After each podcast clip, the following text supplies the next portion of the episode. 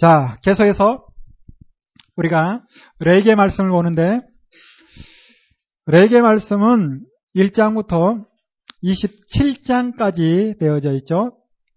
큰 틀에서 정리해 봅시다. 1장부터 10장까지는 거룩한 제사법, 제사법에 대한 기록이 나오고 11장부터 25장까지는 거룩한 백성이 어떻게 살아야 될 것인가를 기록합니다. 그리고 26장, 27장은 복과 재앙에 대해서 그리고 부칙으로 이어지는 거죠.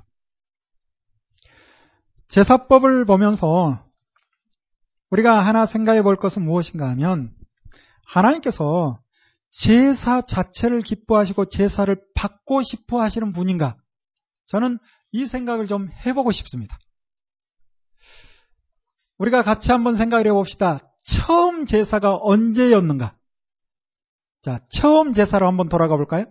누가 처음 제사를 드렸나요? 그렇죠. 가인과 아벨. 그런데 기록에는 없지만 가인과 아벨이 누구를 통해서 제사를 배웠을까요? 아마 그렇겠죠.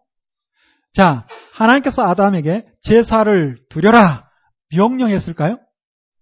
그건 모릅니다. 모르겠어요. 이제 우리가 선지서를 보면 나오는데 이사야나 예레미야를 보면 하나님께서 하신 말씀이 있어요. 내가 언제 너희들에게 제사를 원했느냐? 그런 말씀이 있어요. 그와 같은 말씀을 통해서 생각해 보고 싶은 건 뭔가? 결국 제사라는 것도 자발적으로 시작된 것이 아닌가. 틀릴 수도 있습니다. 맞을 수도 있고. 아담이 선악을 알게 하는 나무의 실과를 따먹고 죽어야 돼요. 그런데 죽지 않았어요. 죽지 않은 것 뿐만 아니라 더 놀라운 사실은 시간이 지나니까 아내 몸이 배가 불어나더니 누가 자녀가 태어나는 거예요, 자녀가. 열심히 일하고 뭔가 먹었을, 먹이니 예전에 먹던 맛과 달라요. 분명히 죽어야 되는데 오히려 하나님께서 복을 주시는 그런 느낌을 받았겠죠. 사람이니까. 아담이니까. 그래서 아마도, 아마도 내가 이와 같은 죄를 범했는데도 하나님으로부터 은혜를 누린다면 내가 하나님을 위해서 뭘 할까라는 고민을 했을 것 같아요. 그래서 나는 이렇게 아작아작 씹어 먹는다면 하나님께 태워서 이렇게 올려드리면 하나님께서 흠양하지 않을까라고 생각했을 것 같아요. 자, 괜히 제 생각에 다 쏠려올 필요는 없지만 생각을 해보자는가요? 이런 가운데 이제 가인과 아벨은 배운 거죠. 가인은 어이구 이거 해야 돼. 아벨은 하나님을 알고 하나님을 인정하며 하나님을 사랑하는 마음으로 예물을 드리며 제사를 드렸습니다. 하나님께서는 가인의 제사를 받지 않는 거예요. 왜? 억지로 하는 거 받을 필요가 없죠. 받지 않았다고 가인이 버럭 화를 내면서 아벨을 죽이는 그런 사건이 벌어졌습니다. 문제는 그 이후로 타락한 인간이 신에 대한 의식이 있다 보니 나름대로 제사를 지내왔어요. 지금도 각 민족마다 엉터리 같은 이상한 짓들을 해갑니다. 고대사에 역시 하나님이 아닌 다른 신을 만들어 놓고 희한한 제사들을 합니다. 그러나 믿음의 사람들은 이어지는 제사 가운데 하나님을 알고 있었던 거죠. 이렇게 계속 지내오다가 하나님께서 이스라엘 민족을 이끌어내시고 그들과 약속을 하고 그들에게 이미 해왔던 제사를 정리해 주신 것이 제사법이 아닌가 저는 그렇게 생각합니다. 이미 해오던 것을. 또 하나, 이 제사를 통해서 하나님께서 무엇을 부여하시는가? 이미 해왔던 것을 가지고 무엇을 부여하신가? 신의 산에서 언약을 맺었을 때 하나님은 이스라엘 백성이 지키지 않을 거 알까요, 모를까요? 알죠. 왜 모릅니까? 이거 충분히 지킬 수 있는데 결국은 욕심 때문에 지키지 못할 것이다. 압니다. 지키지 못하면 약속했으니까 약속에 근거하면 어떻게 되는 거예요? 버림하고 죽어야 되는 거예요. 피로 언약을 맺었잖아요. 피로 언약을 맺었다는 건 생명을 대신하는 거예요. 한쪽에서 어겼을 땐 죽어야 되는 게 맞습니다. 하나님은 아는 거예요. 지키지 못할 것을. 그래서 피할 길을 주시죠. 그게 무엇이다? 제사입니다. 피할 길을 주시는 거예요. 그것도 바로 주세요. 여러분 제사 이 제사가 언제부터 이어지는가? 신의 산 언약 맺고 성막 짓고 바로잖아요. 바로 피할 길을 주시는 거예요. 그러므로 제사 자체도 누구를 위한 거다? 우리를 위한 것 같아요. 하나님이 하나님을 위해서 하나님 덕보자고 하는 게 저는 성경을 통해서 별로 못 찾았습니다.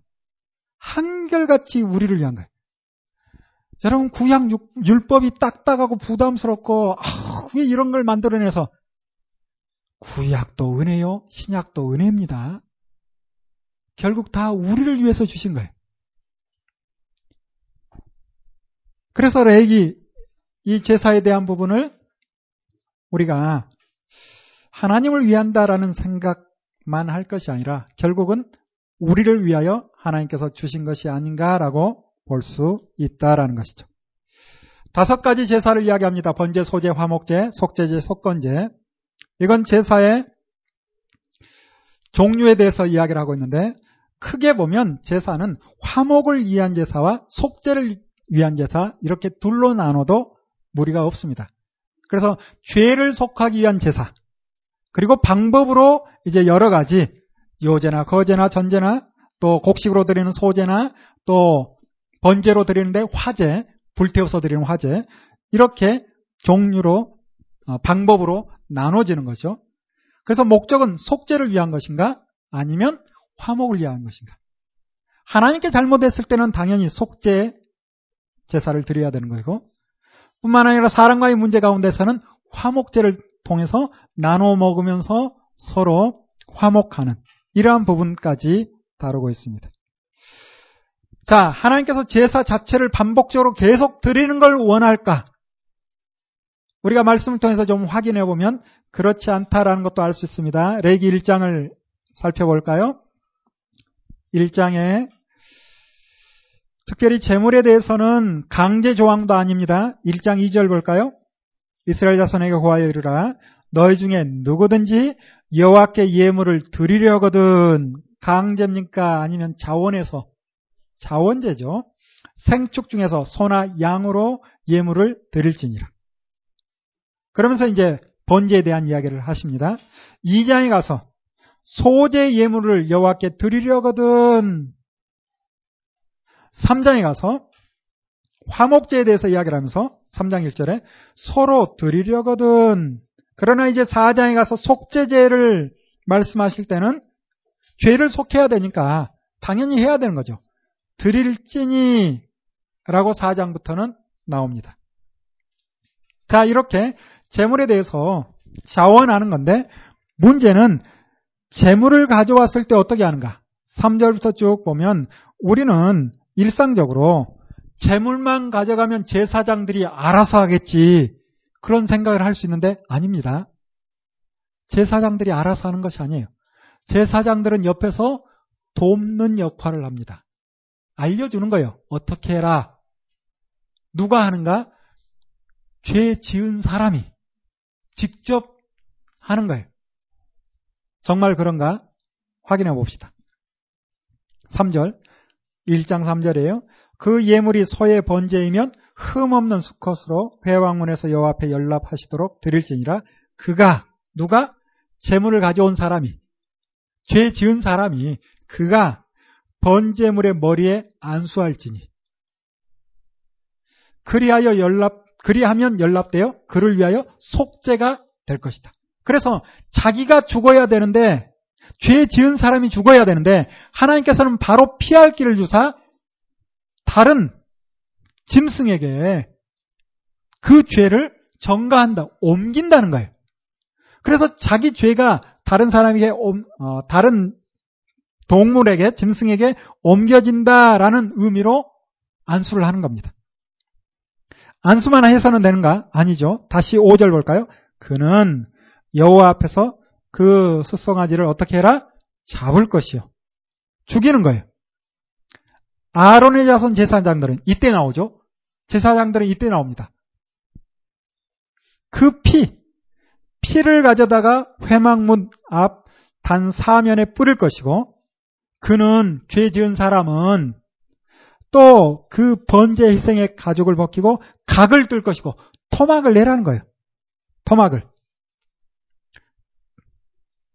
그리고 7절에 제사장 아론의 자손들은 단 위에 불을 두고 불 위에 나무를 버려놓고 아론의 자손 제사장들은 그 뜬 각과 머리와 기름을 단 윗 불 위에 있는 나무에 버려 어, 올려놓으라 라고 이야기합니다. 혼자 그거 올려놓기 얼마나 힘들겠어요. 그런데 통째로 올리긴 또 힘들죠. 각을 뜨는 거예요. 그래서 제사장들이 그걸 올려놓는 것이고 보는 것처럼 죄 지은 사람이 짐승에게 안수하고 죽이고 토막을 내는 거예요. 자, 죄 짓고 싶을까요? 다시 또 속죄 제물을 가져와서 하나님 앞에 제사 드리고 싶을까요? 아니죠. 아니죠. 반대로 제사 자체가 목적이라면 그냥 재물 가져와 그리고 가. 그러면 반복적으로 그런 행동들만 하겠죠. 하나님의 목적은 뭔가 제사를 반복적으로 드리는 게 목적이 아니라 다시는 죄 짓지 마라. 이게 목적인 거죠. 목적이 여기에 있는 겁니다. 예배 드리지 말자. 그거 아닙니다. 너무 확대해서 가지 마세요. 여러분 확대해서 가지 마세요. 지금 제사에 대한 이야기를 하고 있는 겁니다. 제사에 대한. 그리고 또 이렇게까지 안수하고 죽이고 각을 뜨면서 어떤 생각을 할까? 내가 죽어야 되는데, 내가 죽어야 되는데, 당연히 그런 생각을 하겠죠. 이게 바로 제사입니다.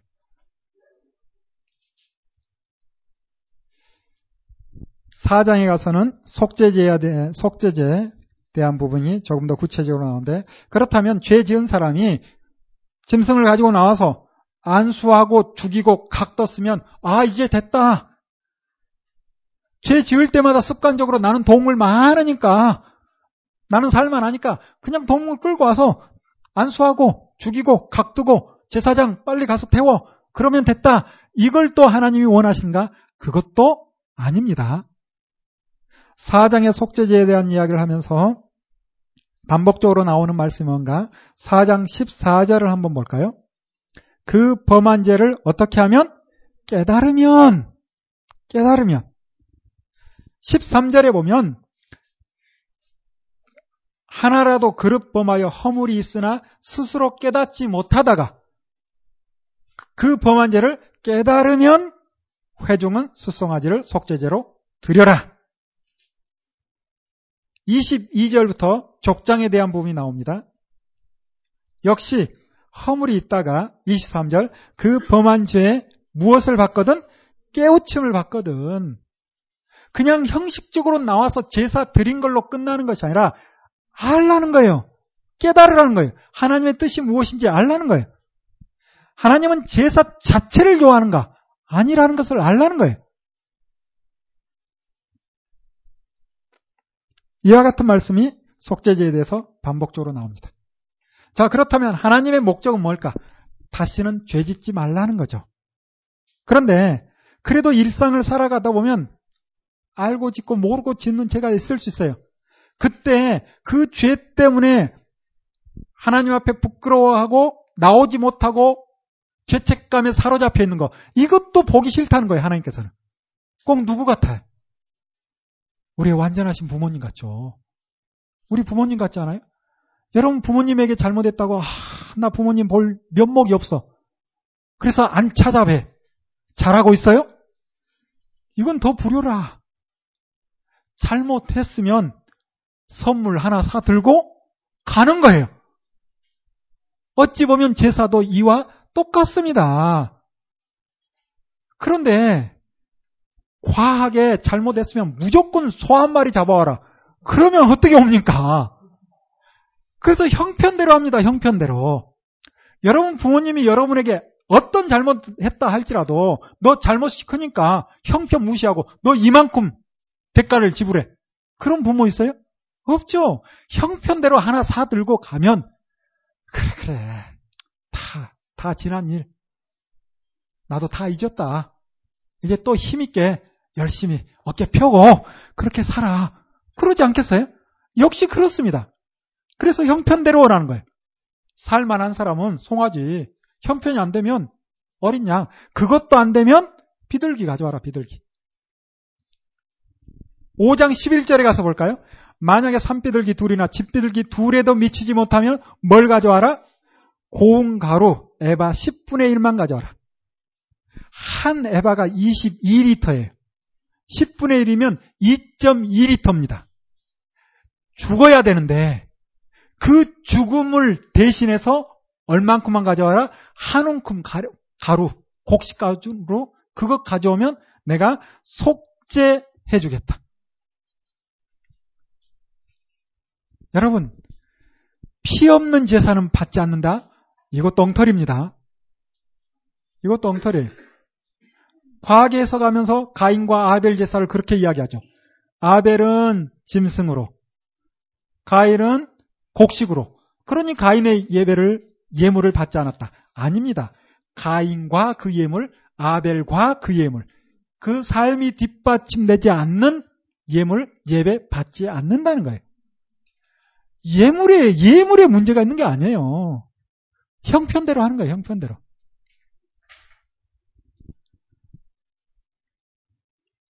오장 보는 것처럼 힘이 안 되는 자는 에바 10분의 1만 예물로 가져오면 속죄 제물로 드리는 것으로 그리고 죄를 사하겠다라고 약속합니다.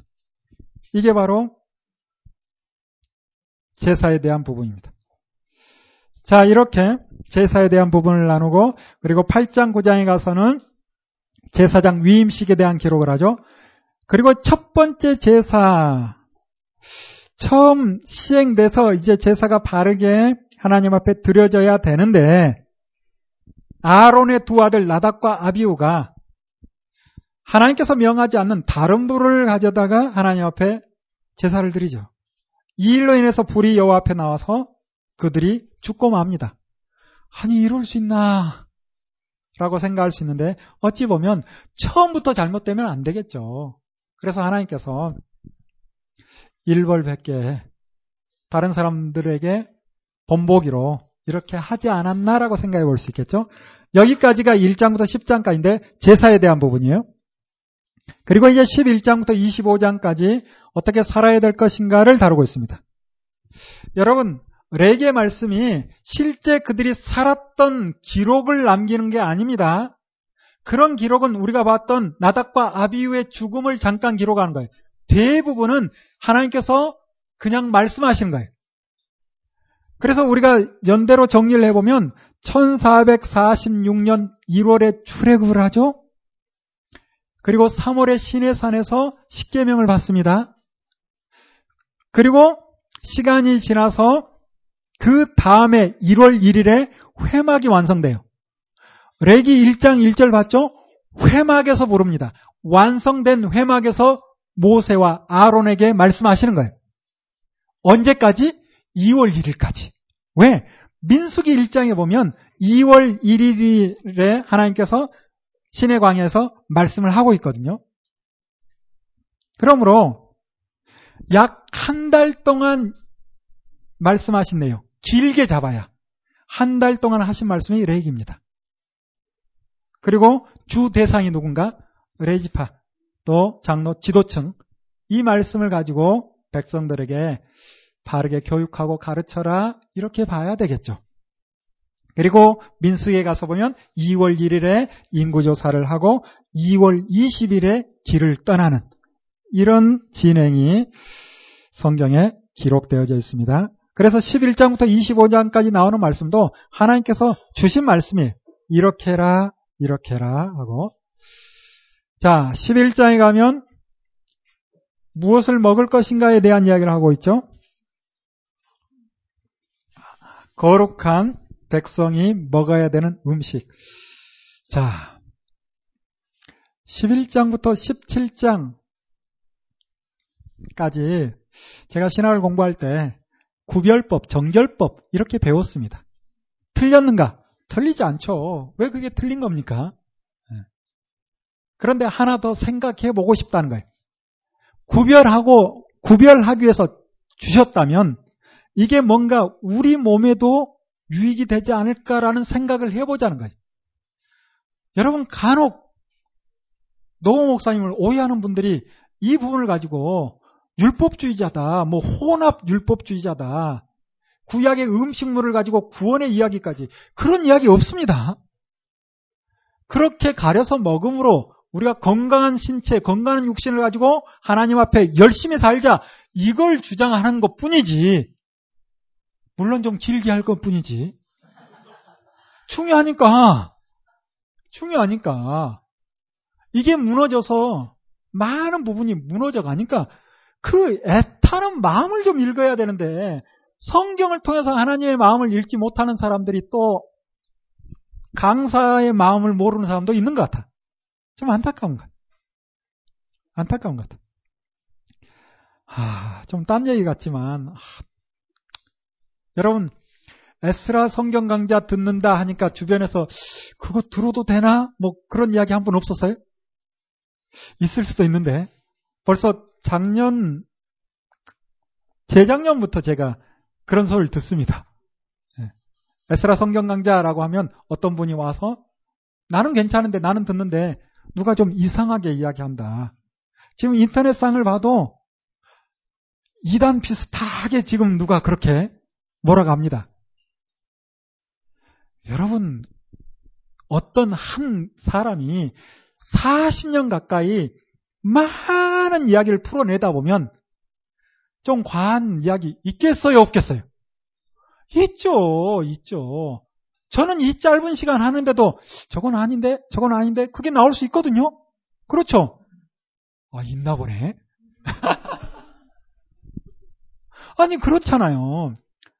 전체 큰 틀을 통해서 무슨 말을 하려 하는지 그 의도를 통하여 정말 본질에서 벗어났는가 그렇지 않는가 이걸 봐야 되는데 아주 부분적인 것이고 그걸 가지고 이야기한 게 너무 안타까운 것 같아요. 자, 다시 이야기합니다. 정결법 맞습니다. 구별하기 위해서 주신 거예요. 그래서 이제 가나안 땅에 들어가서 이스라엘 백성이 사는데 그 주변 나라 사람들과 다른 삶의 모습을 보이라는 거죠. 이게 하나님의 명령입니다. 왜? 뭔가 좀 달라야 관심을 가지고 볼 거 아니에요. 그래서 아주 구체적으로 훈련합니다. 먹는 것으로. 여러분, 매일 먹는 거, 이걸 가지고 먹는 걸 볼 때마다 이거 먹지 말라 했는데, 아, 이건 먹을 수 있는데, 이런 생각 가운데 누구를 생각합니까? 누가 먹지 말라 했지? 이 생각까지 하는 거죠. 그럼 누구를 생각하는 거예요? 하나님. 이게 자연스럽게 또 종교, 신앙 교육이 됐지 않겠어요? 자녀들에게. 야, 이거 먹으면 안 돼. 그러면 묻겠죠, 자녀가. 아니, 왜 이거 안 돼? 하나님 먹지 말랬어. 아니, 하나님이 누군데? 그래? 앉아봐. 그래서 창세기서부터 가르쳐야죠. 그러면 듣고, 듣고, 알고, 믿는 거예요. 그렇게 자연스럽게 신앙 교육을 하는 거예요. 어찌 보면 하나님께서 말씀 주시는 많은 부분이 그런 부분입니다. 아니, 왜 할례를 하라겠을까? 모르겠어요. 아, 이건 남자끼리 이야기인데. 그럴 때마다 누구를 생각하는 거예요? 하나님을 생각하는 거죠. 화장실 갈 때마다. 아주 구체적으로 훈련하는 한 방법이 아닌가. 뭐 여러 가지 생각을 해봅니다. 먹는 문제. 그리고 사녀리 말려가지는 기간 결국 이것도 인간이 당연히 여성으로서 있는 일들, 이러한 일들 통해서 누구를 생각하는 하게 하는 거예요? 하나님을 생각하게 하는 한 방법으로 볼 수가 있겠죠. 나병, 또 정결케 되는 결례, 유출병 이러한 많은 것을 통해서 구별된 생활을 하게 하고 이와 같은 것들을 통해서 하나님을 보게 하는 한 방법으로 충분히 볼 수 있습니다. 자, 이렇게 하나님께서 구분했는데 우리가 여기에서만 멈추지 말고 한 걸음만 더 가보자는 거예요. 한 걸음만. 이렇게 나누는 음식물 규정이 우리에게 정말 유익이 있는 것인가라는 생각을 해보자는 거예요. 여러분 건강에 관심 많잖아요. 관심 많은데 왜 관심 없는 척 합니까? 이미 성경에 3,500년 전에 무엇을 먹으면 건강한지 기록했다라고 봐도 과언이 아닙니다. 대부분의 학자들이 다 같은 이야기를 합니다. 지금도 알든 모르든 다 그렇죠. 육식보다 뭐가 좋다? 채식이 좋다. 물론 뭐 채식에 반란하면서 이야기하는 부분도 있지만 큰 틀에서 이야기하는 거예요. 지금 식단은 무너졌기 때문에 예전 모세 시대와는 좀 다를 수는 있겠죠. 아니, 아담 식단과는 좀 다를 수는 있겠죠. 그렇다 할지라도 성경을 통해서 원론이 무엇인지 바르게 알고 지혜롭게 접근을 해야 되는 거예요. 음식물에 대한 이야기만 하자면 한없이 해야 되는데 간단하게 그냥 정리하고 갑시다. 아, 2009년 4월 7일 날 춘천에 있는 한 목사님 딸입니다. 이렇게 아토피가 심해서요. 저는 잘 모르겠는데 뭐 얼굴에 이 정도 나오면 몸은 완전히 두꺼운 딱지가 껴 정도 그 정도 된다고 그래요. 저는 잘 모르겠는데. 그런데 4월 7일입니다. 음식을 바꿨어요. 9월 5일. 몇 달 사이에 이렇게 깨끗해진 거예요. 정말 놀라운 일이죠. 하나님께서 이렇게 우리를 잘 만드셨다라는 거예요. 최근 사진입니다. 이렇게 자랐어요. 자, 음식물에 대한 여러 가지 이야기 할 수 있겠지만, 버려야 될 것부터 정리해 나갑시다. 버려야 될 것부터. 가공식품은 될 수 있으면 안 먹는 게 좋습니다. 그래서 구호처럼 에스라오스에서 이런 이야기 합니다. 글씨가 써 있는 것은 음식이 아니다. 글씨가 써 있는 건 음식이 아니다. 그런 표현을 좀 합니다. 가공식품은 다 무엇이라고 소개를 하고 있죠? 특별히 과자. 다 소개를 하고 있어요. 그러한 것들은 멀리 해야 합니다. 예전에 전국에 있는 고등학생들 피 검사를 한번 했대요. 누구 피가 깨끗한지. 그런데 36고등학교 학생들이 피가 깨끗하다고 결과가 그렇게 나왔습니다. 왜? 거기가 안식교거든요. 그래서 그들은 성경에 있는 말씀 문자적으로 그대로 지킵니다. 철저하게 음식을 가려요. 얼마나 철저하게 음식을 가리는지 음식을 가리다 보니 어떤 결과가 있는가? 피가 깨끗하대요. 이렇게 이야기하면 별로 신감이 안 나죠. 두뇌 회전이 빠르대요. 그래도 모르겠죠. 공부를 잘한대요. 피가 깨끗하다는 것은 공부를 잘한다는 이야기합니다. 여러분은 머리가 좋아서 잘 듣습니다. 우리 믿는 사람들은 다 하나님의 백성이에 머리가 얼마나 좋은지 들으면 다 알아. 그런데 출력이 안 돼. 그렇죠? 아는데 말을 못 하겠어. 왜? 피가 탁해지면 그렇습니다. 피가 탁해지지 않으면 아는 걸 말할 수 있어요. 두뇌 회전이 안 되니까 피 순환이 잘 안 되니까 말을 못 하는 거예요. 그래서 음식을 가리는 거 중요하다라는 것이 이미 다 드러난 사실입니다. 가장 멀리 해야 될 거 가공식품. 그리고 환경호르몬 배출 물질도 멀리 해야 합니다. 그리고 한 단계 더. 육식 가운데 특별히 우리가 보고 있는 레이기 11장에 먹지 마라 하는 것은 좀 멀리 해야 될 필요가 있겠죠. 11장에 말씀하는 것은 아주 쉽고 단순합니다. 육식이 육식을 하는 동물은 먹지 말라는 거예요. 채식 동물은 먹으라는 거예요. 육식 동물은 먹지 말고 채식 동물은 먹으라. 이렇게 간단하게 정리해 볼 수 있어요. 그래서 소가 풀을 먹죠. 그래서 소는 먹어라. 그러나 돼지는 잡식성 이것저것 막 먹죠. 먹지 마라. 이렇게 간단하게 정리를 해 볼 수가 있어요. 그런데 요즘은 채식 동물 자체도 좀 아쉬운 게 있죠. 그래서 여러분이 완전히 끊는다는 것은 어려울 수 있을 겁니다. 지혜롭게 그리고 할 수만 있으면 가정에서 식사를 한다면 될 수 있으면 500식품을 멀리하고 드시는 게 좋습니다. 건강 강좌 짧게 하고 지나갈 테니까. 500식품이라는 것은 잘 아는 것처럼 흰 쌀밥 될 수 있으면 안 먹는 게 좋다라는 것이 다 알려진 사실이에요. 영양분이 다 깎여 나가 버렸거든요. 흰 밀가루 될 수 있으면 안 먹는 게 좋습니다. 어쩔 수 없을 때는 어쩔 수 없겠지만 흰 소금, 흰 설탕, 흰 조미료 이게 500식품이라고 불리는 거예요. 이와 같은 것들을 멀리하면 여러분 건강을 지킬 수 있겠죠. 그래서 각각의 상황에 따라 여러분이 지혜롭게 잘 정리를 해보시고 또 하나 교회에서 우리 자녀들 교육함에 있어서 이와 같은 책들은 꼭 비치해놓고 볼 수 있게 하는 게 좋지 않을까 생각합니다. 먹지마 똥이야. 그래서 이런 수준 낮은 책 그렇게 생각할지 모르는데 아닙니다. 굉장한 책이에요.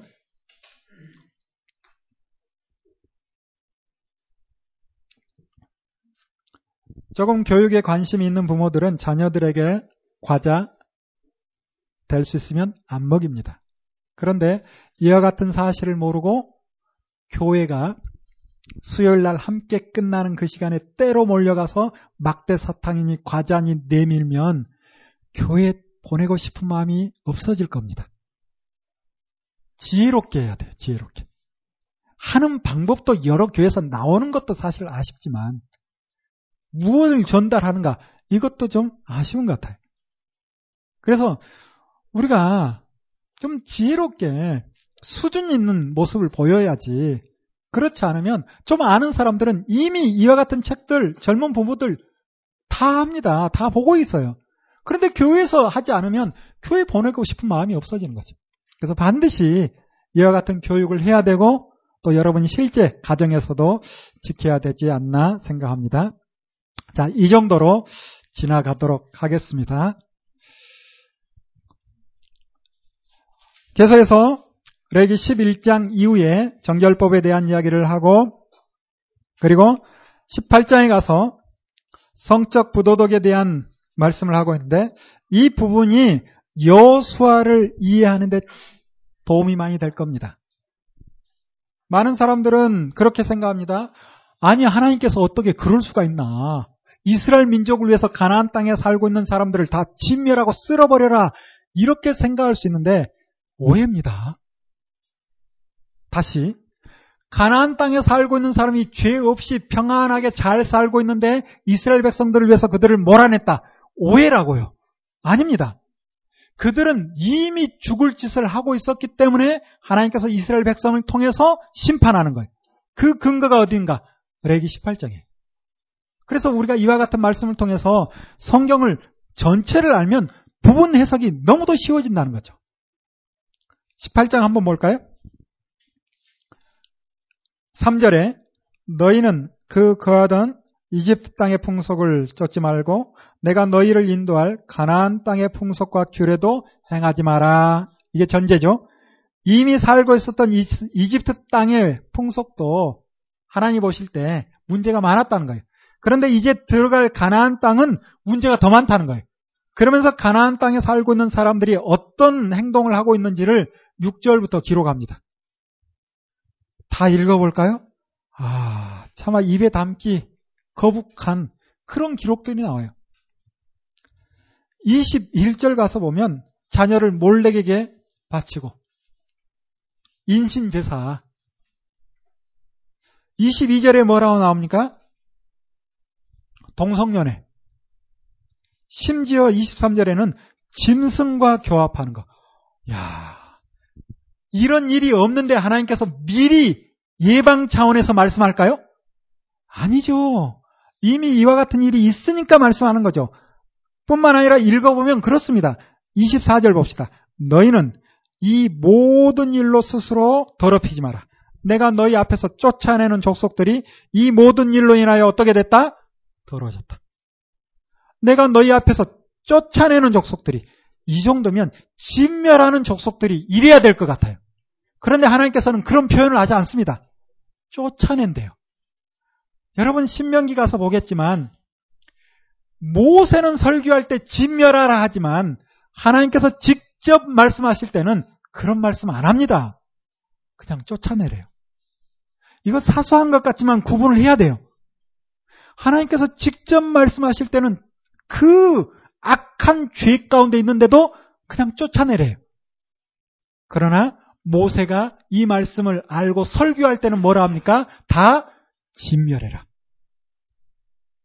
이런 부분도 우리가 나누어서 좀 봐야 하나님의 마음을 읽어낼 수 있는 거예요. 하나님은 죽이는 게 목적이 아니라는 것을. 이렇게 악한 짓을 했는데도 하나님께서는 쫓아낸다.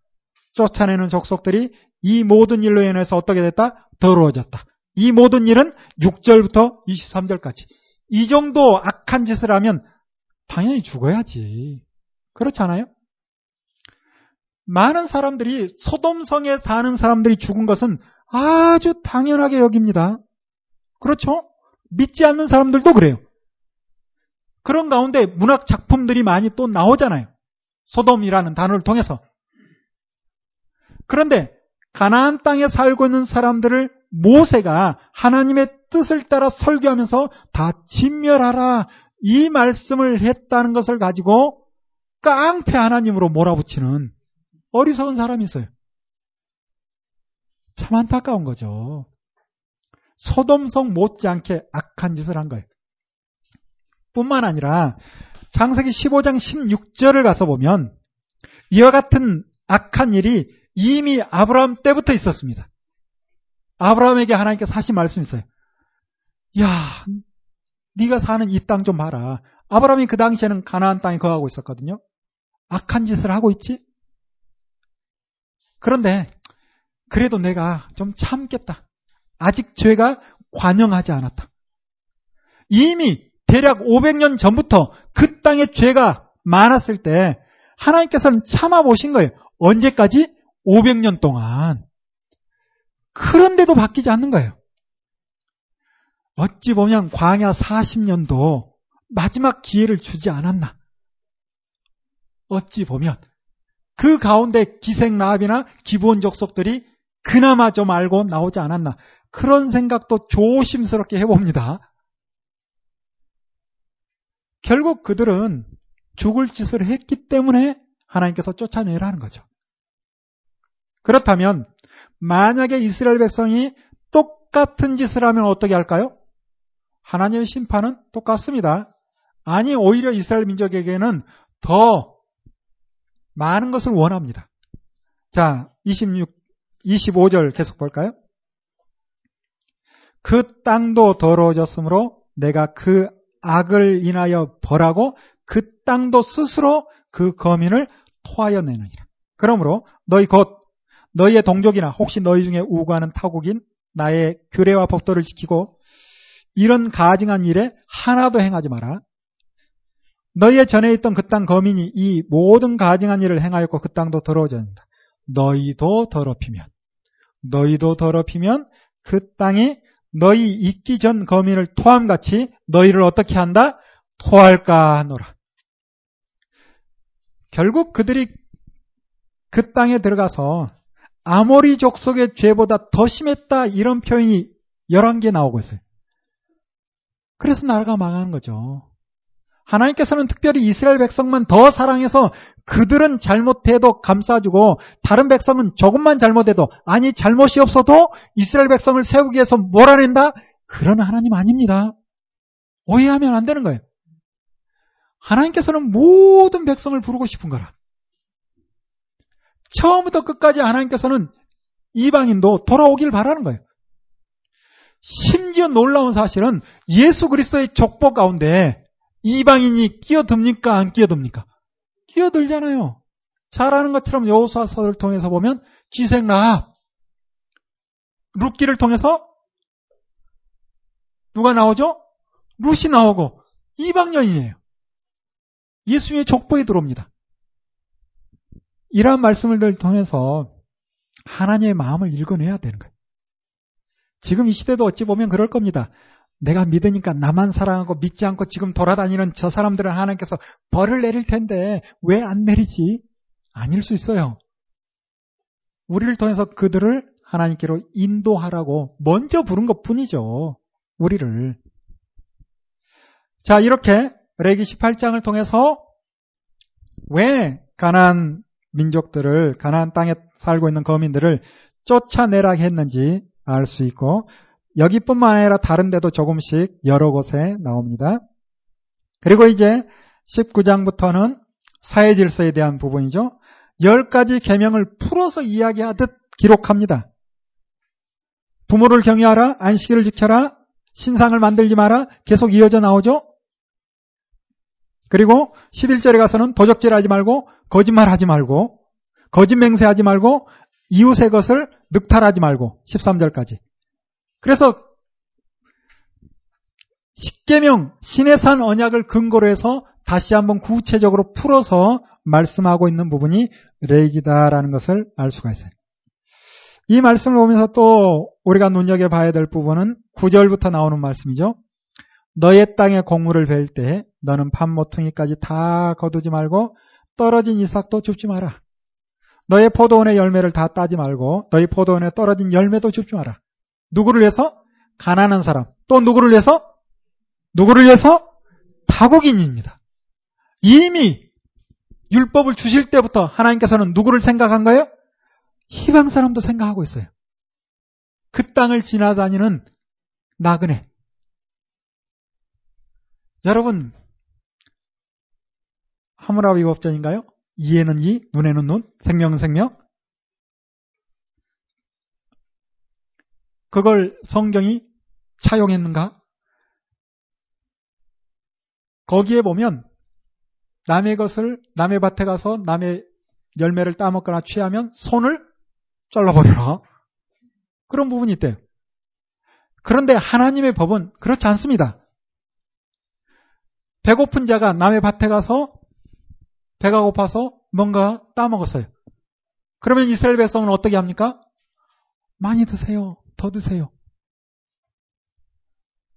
가나안 땅이라는 것은 위로는 유럽이 있죠. 동쪽으로 북으로 올라가서 동쪽으로 좀 가면 아시아가 있습니다. 남쪽으로 내려가서 서쪽으로 좀 가면 아프리카가 있어요. 큰 나라의 통로처럼 지나가는 길가에 있는 거예요. 큰 나라 법은 얼마나 잔인한지 힘 있는 사람만 위해 주고 힘 없는 사람에게는 부담이 되는지 그런 사고 가운데 살고 그래도 장사를 위해서 길을 떠나는데 이스라엘 땅쯤 왔을 때는 배가 고파서 참을 수 없는 거라 그래서 들키면 큰일 나는데 하고 몰래 먹는데 주인이 와서 괜찮대. 더 먹으래. 깜짝 놀라겠죠. 아니 우리 법대로 하면 이러면 손이 잘려야 되는데 도대체 이 나라 법은 뭔가 놀라지 않겠어요? 그러면 주인에게 감사의 표를 안 할 수 없죠. 그러나 가진 건 있습니까? 그냥 감사의 표만 하겠죠. 그러면서 한마디 묻겠죠. 아니 당신들은 도대체 법이 어떻게 됐기에 우리는 하나님께서 주신 법을 따라서 합니다. 하나님이 누구신데 하나님은 이러한 분입니다. 전하겠죠? 그래서 자연스럽게 하나님을 알게 하는 거예요. 이게 바로 레이기입니다. 결국 하나님께서 이스라엘의 하나님만이 아니라 모든 사람이 하나님이죠. 모든 민족이 하나님. 그리고 이스라엘 민족이 가나안 땅에 들어가서 그렇게 살기를 바랬던 거예요. 그러나 이스라엘 사람들이 편협한 생각 가운데 우리 하나님, 이스라엘 하나님 이 생각만 가지고 이방인들을 짐승 취급하기도 하고 탈무드를 통해서 보면 지옥의 땔감이 필요해서 이방인을 만들었다. 이런 소리까지 그들은 하고 있어요. 성경은 뭐라 합니까? 나그네를 위해서 또 타국인을 위해서 그냥 버려두래요. 이게 율법입니다. 그리고 33절에 가서도 비슷한 말씀이 있는데 19장 33절 타국인이 너희 땅에 우고하여 함께 있거든 너희는 그를 어떻게 하지 말고 학대하지 말고 너희와 함께 있는 타국인을 너희 중에서 나은 자 같이 여겨라. 그리고 어떻게 해라? 자기같이 사랑해라. 아니, 목사님이 이런 말을 보면 모세나 믿음의 선진 에스라 너무 과한 거 아니에요? 이렇게 생각할 수 있겠죠? 철저하게 이방인과 혼인을 금지하고 하니까 하나님의 큰 뜻은 이거라. 그런데 수준이 안 되니까 모세 입장에서 봤을 때 수준이 안 되니까 어쩔 수 없이 좀 세게 이야기하는 거예요. 여러분 수준이 안 되면 어쩔 수 없이 그 수준에 맞춰서 이야기할 수밖에 없습니다. 그러나 하나님께서는 이렇게 여유로우신 분이에요. 우리가 여기까지 가기를 원하는 거예요. 이방 사람 결혼 괜찮은 겁니다. 그게 뭐가 문제예요? 전도할 수 있다면. 지금도 마찬가지 아니에요? 믿는 자와 결혼해야지 나 믿지 않는 사람과 결혼하지 않겠어 해서 끝까지 결혼하지 않고 독신을 고수하고 하나님의 뜻은 결혼해서 전도하는 거죠. 근데 문제는 뭔가 그게 안 되는 사람은 사실은 어려운 거고 그래서 큰 틀에서 봐야 합니다. 에스라도 마찬가지 결국 민족들이 바르게 행하지 못함으로 바르게 세워서 수준이 오르면 더 한 걸음 나아가고 싶어 하는 겁니다. 그러나 처음 주어진 레기 율법의 말씀은 우리가 보는 것처럼 이방인을 학대하지 말고 자기처럼 사랑하라. 이와 같은 말씀 하시죠. 그러면서 근거를 어디로 되는가? 너희도 이집트 땅에서 나그네로 지내지 않았느냐? 올챙이적 생각해. 그렇게 예전 일을 이야기를 하면서 그들을 압제하지 마라, 학대하지 마라 말씀합니다. 그리고 20장에 가서 불순종에 대한 이야기를 하고 있고 이와 같은 말씀들로 쭉 이어집니다. 절기에 대한 부분도 다시 한번 말씀하시죠. 이미 신의 산 언약에 다 있었던 부분이 그리고 신의 산 언약에 있지 않았던 부분 가운데 안식년 그리고 희년에 대한 이야기 이 부분도 참으로 중요한 부분이죠. 하나님께서는 대대로 가난에 찌들려 살지 않기를 바라셨던 것 같아요. 어쩔 수 없이 경작권을 팝니다. 그렇다면 희년이 됐을 때, 50년이 됐을 때 그때 다시 한번 자기 소유를 되찾고 힘있게 살아갈 수 있는 그런 시간을 주신 것 같아요. 그래서 희년 또 안식년 참으로 중요한 부분이죠. 이와 같은 말씀을 하시고 드디어 26장에 가서 우리 26장 한번 볼까요?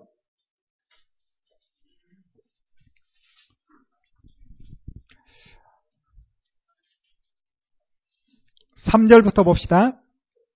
너희가 나의 규례와 계명을 준행하면 내가 너희 비를 그 시우에 주리니 땅은 그 산물을 내고 밭의 수목은 열매를 맺을지라라고 이야기합니다. 이미 신의 산 언약 볼 때 일부 봤던 말씀들이죠. 그리고 이제 14절부터 잘 안 보는 말이지만 이번 기회에 좀 봅시다.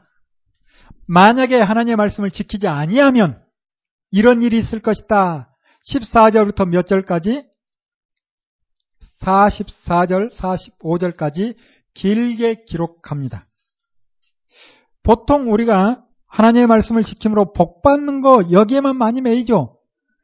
그래서 신년이 되면 신, 신명기 28장 많이 보잖아요. 나가도 복 받고 들어와도 복 받고.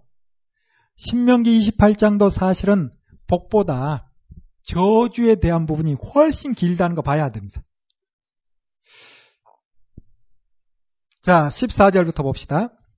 26장 레이기 그러나 너희가 내게 청정치 아니하여 이 모든 명령을 준행치 아니하며 나의 규례를 멸시하고 마음에 나의 법도를 싫어하여 나의 모든 계명을 준행치 아니하며 나의 언약을 배반할진대 내가 이같이 너에게 행하리니 곧 내가 너에게 놀라운 무엇을 내리겠다? 재앙을 내립니다. 저주인가요? 저주가 아니죠. 재앙이에요. 여러분, 이미 말씀드린 것처럼 하나님께서는 우리가 이 땅에서 저주받는 거 싫어합니다. 입 밖에 내는 것도 조심하시는 분이에요. 그렇지 않겠어요? 부모가 어찌 자녀에게 너 그러면 혼나. 너 그러면 잘못될 수 있어. 이렇게 이야기를 하지만 저주를 퍼붓는 부모가 어디 있어요? 없습니다. 이미 보았던 것처럼 가나안 땅에 살고 있는 사람들도 진멸하라 하지 않습니다. 이걸 구분해서 보자는 거예요. 조금 이따 보겠지만 신명기 말씀을 보면 신의 산 언약 레게 말씀을 모세가 설교합니다. 설교하는 모세 입장에서 세게 이야기하는 거예요. 그래서 모세 설교인 신명기와 하나님께서 직접 말씀하시는 레기를 다른 게 아니라 틀린 게 아니라 조금 구별해서 볼 수 있는 눈이 있어야 돼요. 그거 구별하지 않으면 무조건 레기 26장을 가지고 복과 저주 하나님께서 하나님 말씀 지키지 않으면 저주를 퍼붓는 것처럼 이야기하는데 아닙니다. 아니잖아요. 무엇이 내립니까? 재앙입니다. 재앙이. 또 목적은 뭐예요? 이와 같은 재앙이 있을 때 어떻게 해라? 돌아서라. 돌아와라. 내가 처음에는 천천히 약하게 때린다. 그래도 말 듣지 않으면 조금 더 세게 때린다. 그래도 말 듣지 않으면 더 세게 때린다. 그때 어떻게 해라? 돌아와라. 이게 하나님의 목적이에요. 그런데 40년 동안 함께 있어 본 모세가 하나님 이 정도 이야기해가지고는 안 되겠어요. 그런 것 같아. 이 백성들이 함께 있어 보니 이 정도 해가지고는 말 안 들을 것 같아요.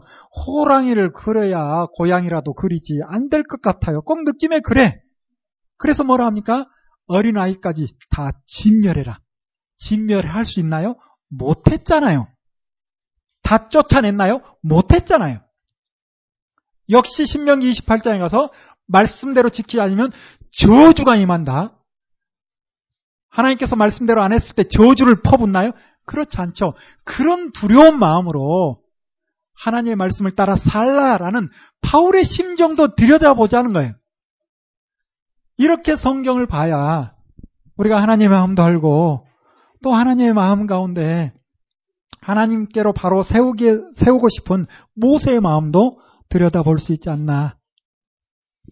자, 다시 레이기 26장 16절에 첫 번째는 너희 가운데 병이 있을 것이다.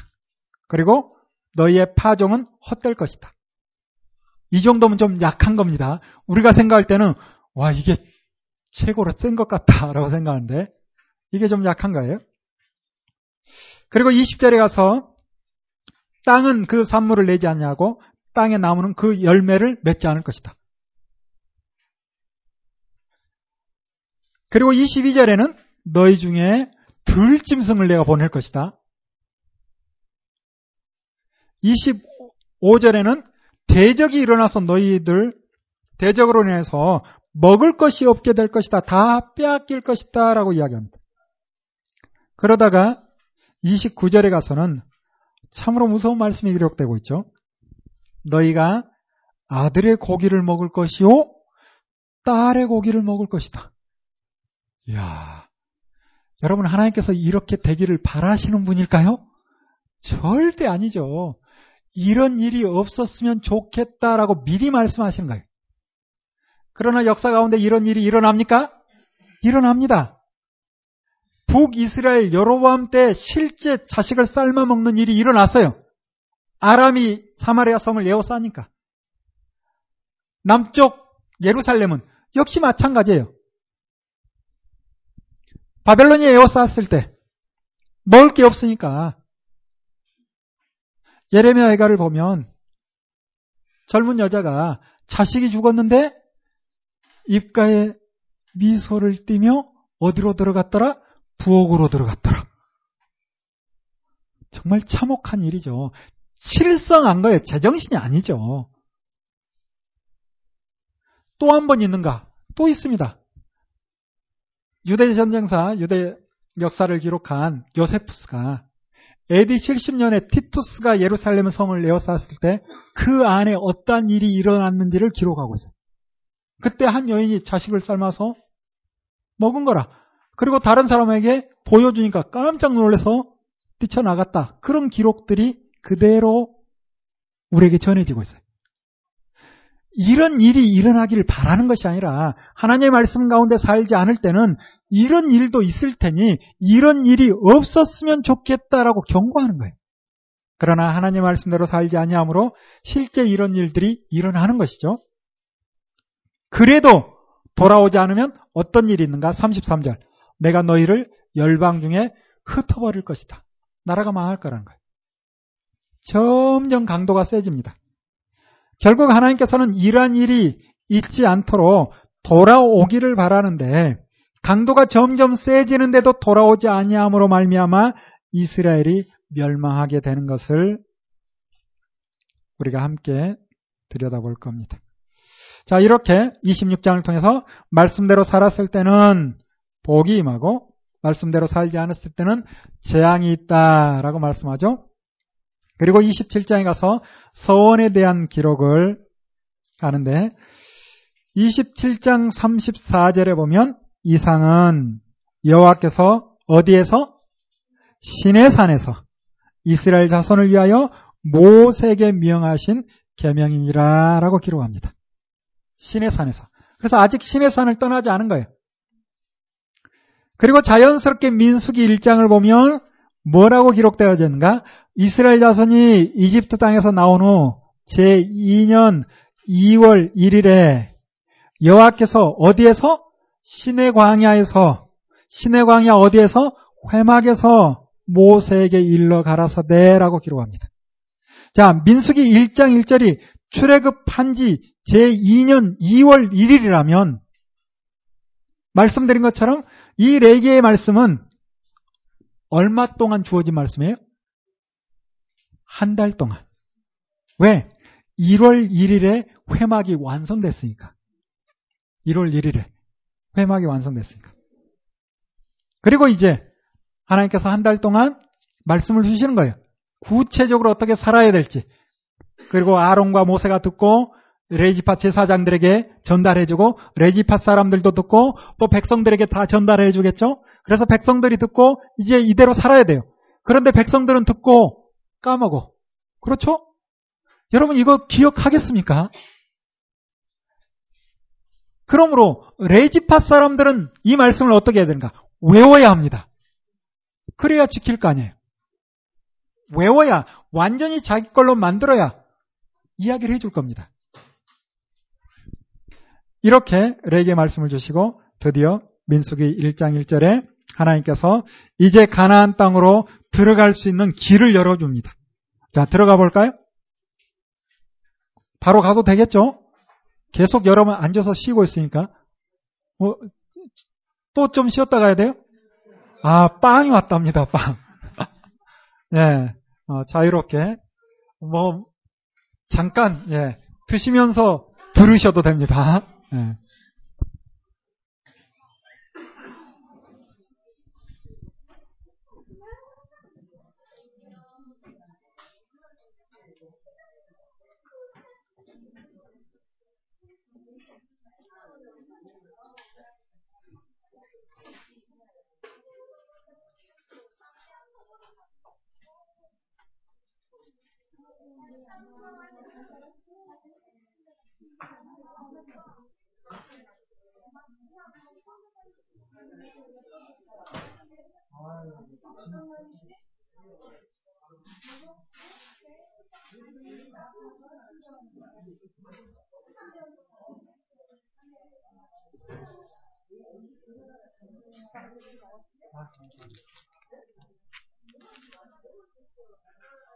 꼭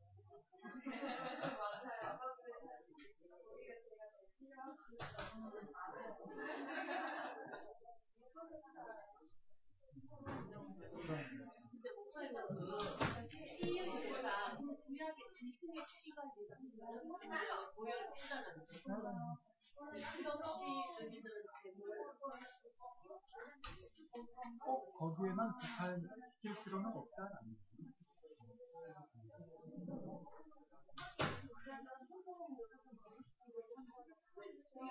여기 길 건너 신원교회 협동목사님은 그렇죠. 거기 성경을 네, 일주일에 한번 했었어요. 간장. 하고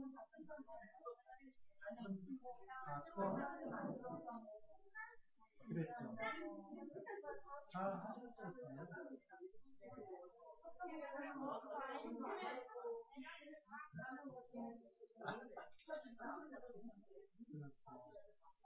그렇죠. 네,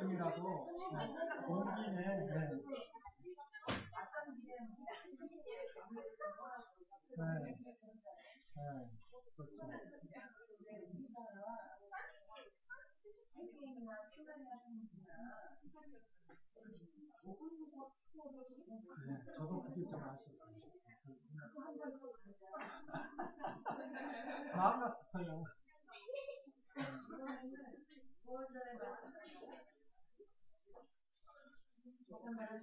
그렇죠.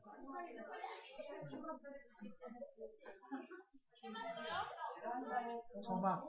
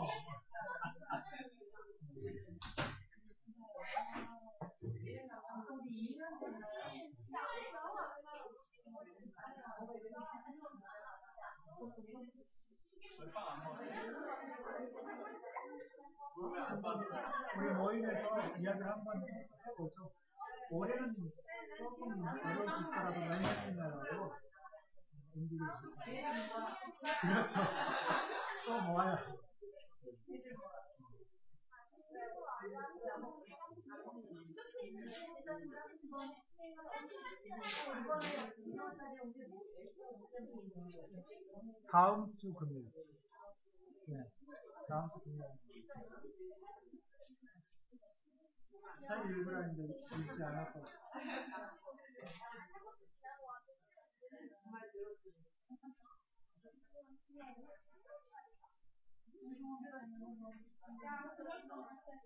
네, 한번 전화해 볼게요.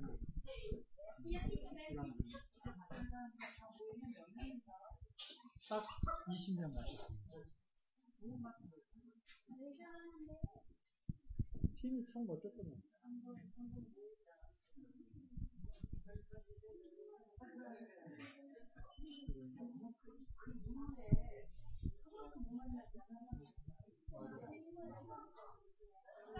목사님 워낙 바쁘기도 하고 각각 원사님도 많이 바쁘셨잖아요.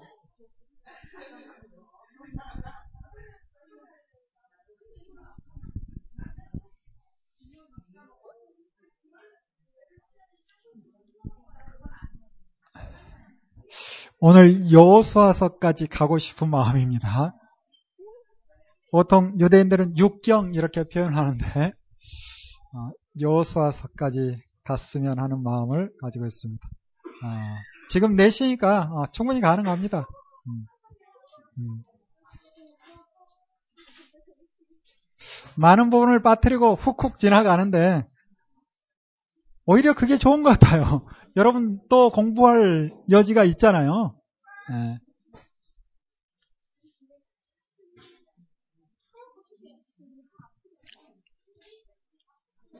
자, 다 오셨나요?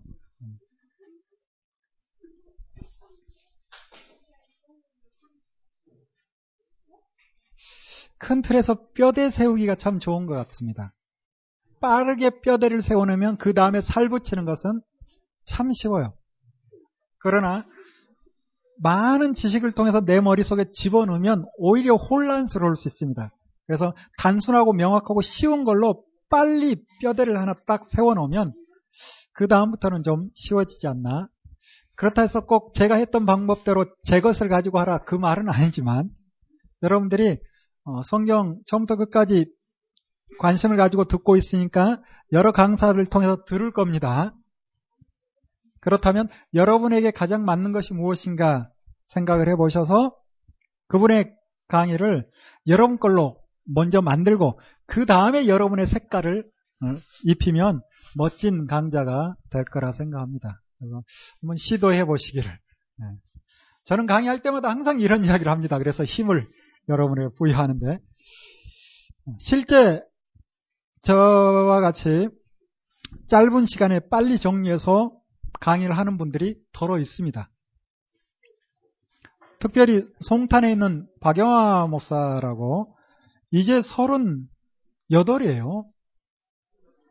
38인데 백석 졸업하신 목사님인데 그분은 2011년도에 처음 에스라 성경 강좌를 접했어요.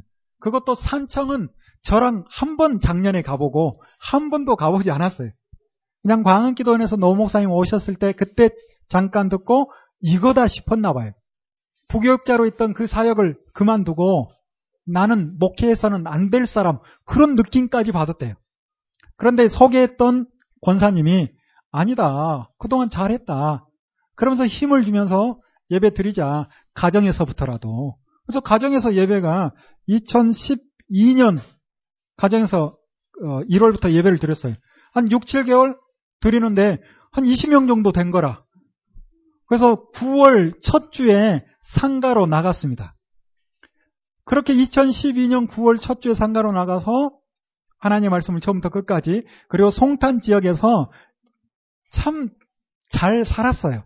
그래서 주변에 좋은 이미지가 있는 거죠. 그런 가운데 작은 교회가 세워졌고 함께하는 사람이 조금 생기고 또 어떤 소문이 퍼져나가는가? 성경을 처음부터 끝까지 바르게 가르쳐 준다더라. 이 소문이 퍼져나가는 거예요. 그래서 비록 담임 목사님 부담스러워서 나는 교회를 못 옮기지만 고민하고 갈등하고 교회를 정하지 못한 사람에게 소개를 해주는 거예요. 만 1년 만에 한 50명 모입니다. 지금 이제 2년, 3년 차 되는 거예요. 계속 성도가 많아져서 넓은 공간으로 옮기자라는 이야기가 그런 이야기가 지금 계속 들린다고 엊그저께 통화를 했는데 아 아름다운 이야기 아닌가요? 이제 38입니다. 오랜 시간 많이 준비했다기보다는 집중적으로 집중적으로 준비를 한 거예요. 포항에 있는 정요한 목사님 아직 한 분이 안 와서 제가 좀 이렇게 이야기하더라도 이해를 해주세요.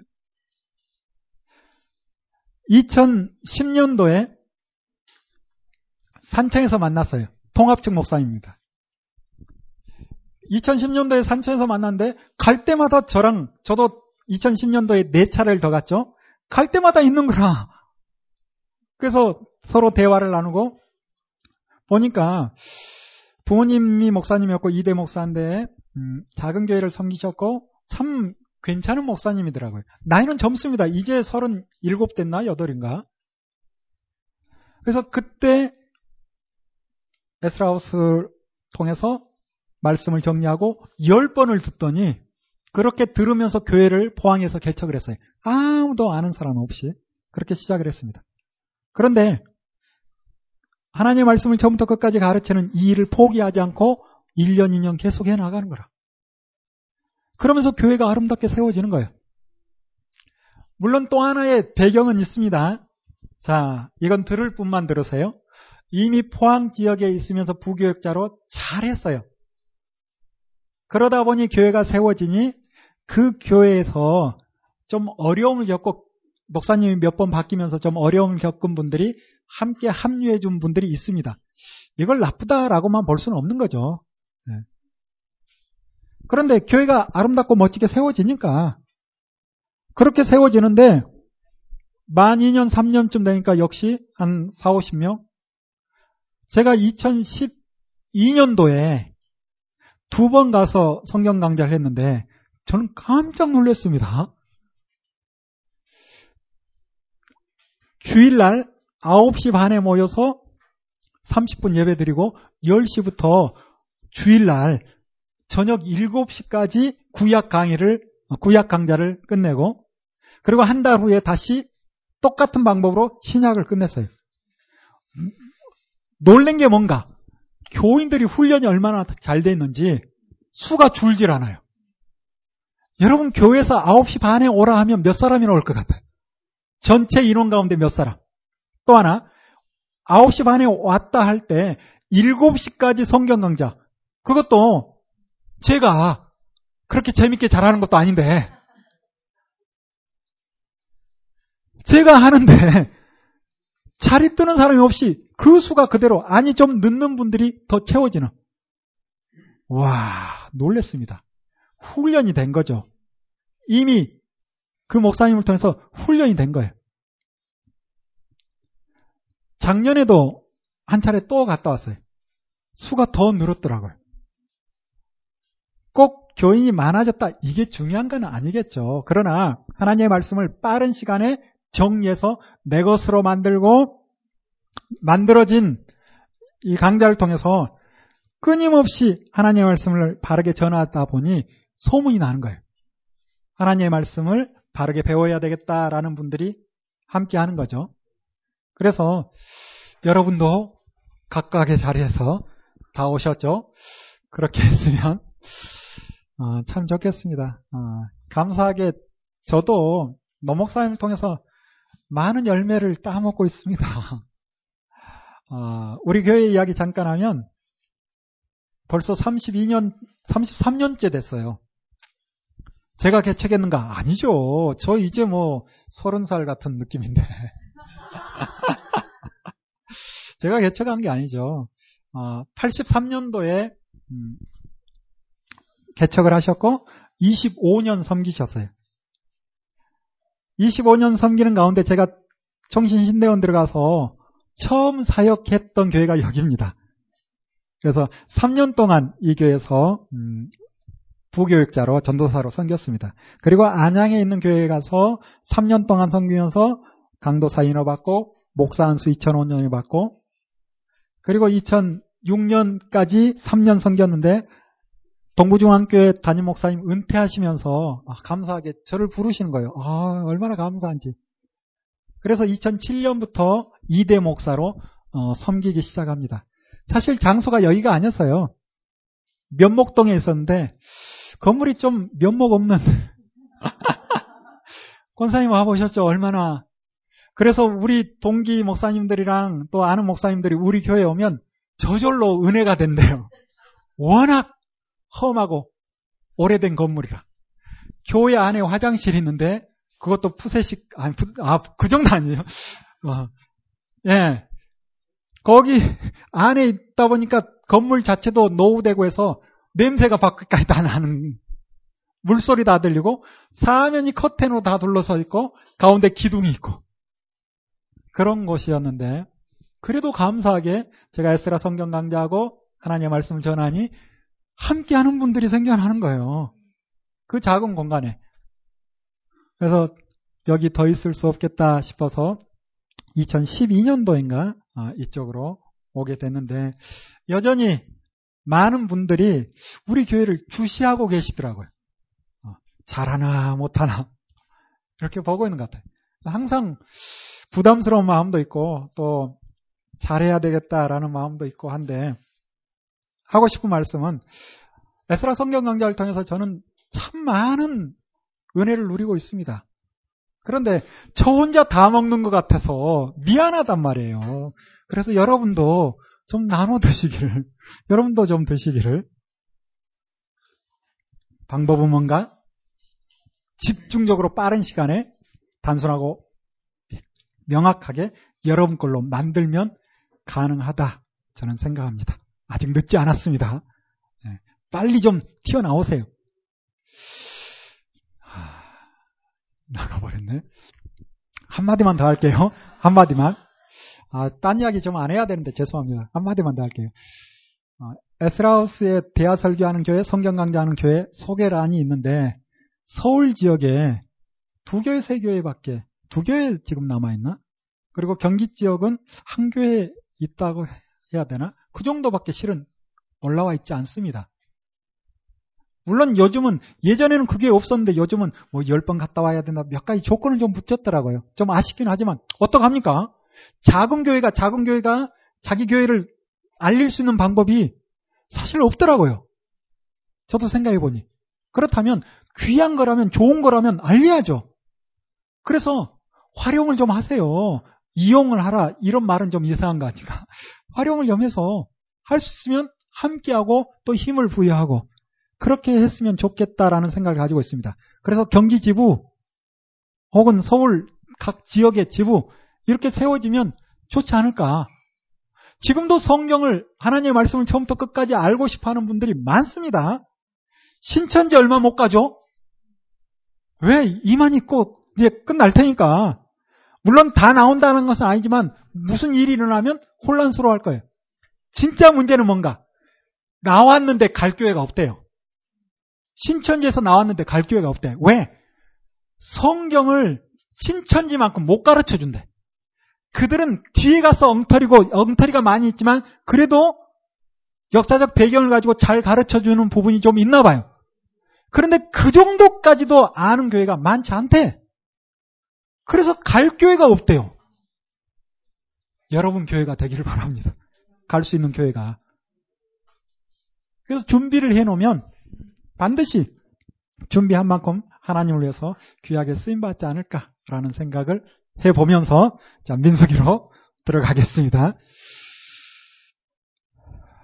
빨리 인구조사하고 길을 떠나야죠. 언제까지 여기 머물러 있어야 되겠습니까? 빨리 가나안 땅 들어가야 되는데. 자, 길을 떠나봅시다. 떠나기 전에 반드시 해야 되는 게 있어요. 무엇을 해야 되는가? 몇 사람이 떠나는지 인구조사를 먼저 하고 떠나야죠. 그래서 민수기는 1장부터 총 36장까지 되어져 있는데 크게 음, 세 묶음으로 나눠서 볼 수가 있습니다. 1장부터 10장까지는 신의 광야에서 어떠한 일이 있었는가 일어났던 일, 또 하나님께서 말씀하신 내용을 기록하는 거예요. 그렇다면 1장부터 10장까지 그 기간은 얼마나 될까요? 20일 정도 됩니다. 20일. 왜? 2월 1일에 불러서 2월 20일에 길을 떠났으니까 대략 그 기간이 20일 정도 되는 거예요. 그리고 이제 11장부터 20장까지는 광야길에서 어떤 일이 있었는가를 기록하고 있어요. 이 20장까지의 기록이 대략 얼마나 될까요? 대략 40년입니다. 물론 2년 정도 빼고 하면 한 36년, 7년쯤 되겠죠. 그런데 광야 생활을 압축해서 기록해 놓은 것이 대부분 20장까지 기록되고 있어요. 그리고 21장부터 36장까지는 가나안 땅 들어가기 직전에 있었던 일을 기록하고 있어요. 그래서 하나님께서 역사 가운데 활동하시고 여러 상황을 기록하게 하시는데 미주알 고주알 다 기록한 것이 아니라 핵심적인 것만 뽑아서 간략하게 기록하고 지나고 어떤 부분은 좀 자세히 기록하고 이렇게 봐야 되겠죠. 다시 1장부터 10장까지 어떤 내용인가? 1장부터 3장까지는 첫 번째 인구조사하고 진편성을 합니다. 인구조사를 했더니 각 지파별로 60만 3,550명. 20세 이상. 그리고 싸울 수 있는 사람. 레이는 빼고 이렇게 정리를 하는 거죠. 그리고 이제 레이자손 그 후손들에게 임무를 부여하는 게 사장에 나오는데 왜 임무를 부여하는가 하면 회막을 철거하고 그리고 지성소에 성소에 있는 많은 물품들을 정리를 해서 길을 떠나야 되니까 각각 그들에게 일을 맡겨야 되는 거예요. 누구에게? 무라리, 게르손, 고앗. 무라리, 게르손, 고앗에게 일을 줍니까? 아니에요. 무라리, 게르손, 고앗은 몇 년 전 사람?